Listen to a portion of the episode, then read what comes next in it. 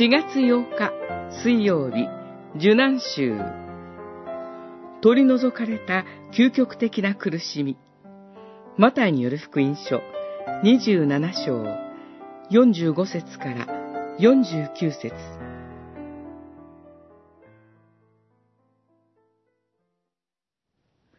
3時ごろ、イエスは大声で叫ばれた。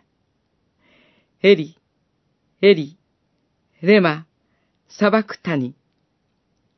これは、我が神、我が神、なぜ私をお見捨てになったのですか、という意味である。27章46節。主イエスの十字架上での7つの言葉。4つ目に覚えたいのは、我が神、我が神、なぜ私をお見捨てになったのですか、という言葉です。主イエスは十字架に至る苦しみの中で、それほど多くのことを語られません。むしろ、沈黙し、ご自身を殺そうとする人々に抵抗せず、神の御心の実現のために歩んでこられました。そのような中にあって、この叫びには、十字架の苦しみが明確に表されています。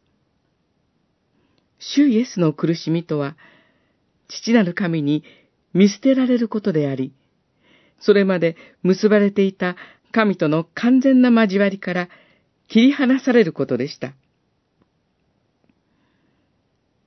私たちもまた、神に見捨てられたと叫びたくなることもあるでしょう。どうしてこのような苦しみに遭わなければならないのかと。しかし、そこで示されるのは、究極的な苦しみをすでに引き受けてくださった主イエスの十字架です。神に見捨てられるという苦しみは、十字架によって取り除かれているのです。それゆえ、どのような困難も、私たちを神から引き離すことはありません。苦しみの中にあって、それでもなお神を見つめることができるのです。